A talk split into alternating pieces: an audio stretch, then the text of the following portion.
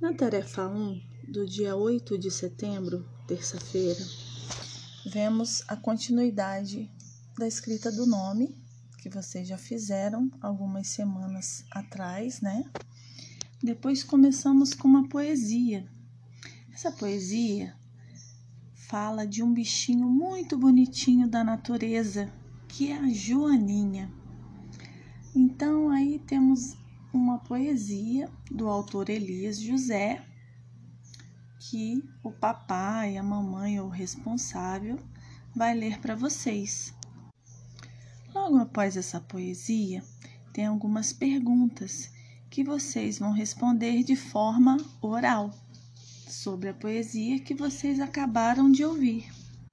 Observem bem a figura da Joaninha, redondinha, com as asas bem lisinhas, vermelha, com as pintinhas pretas. No próximo slide, podemos observar o ciclo de vida da joaninha. Como que elas se encontram, os ovos, tamanho dos ovos, as cores, né?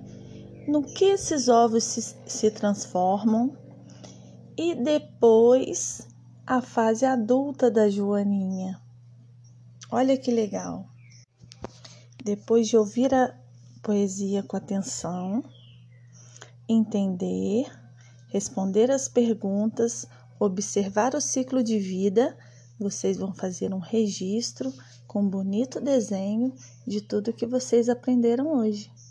Lembrando que essa semana nós vamos trabalhar o som da letrinha J de Joaninha ok?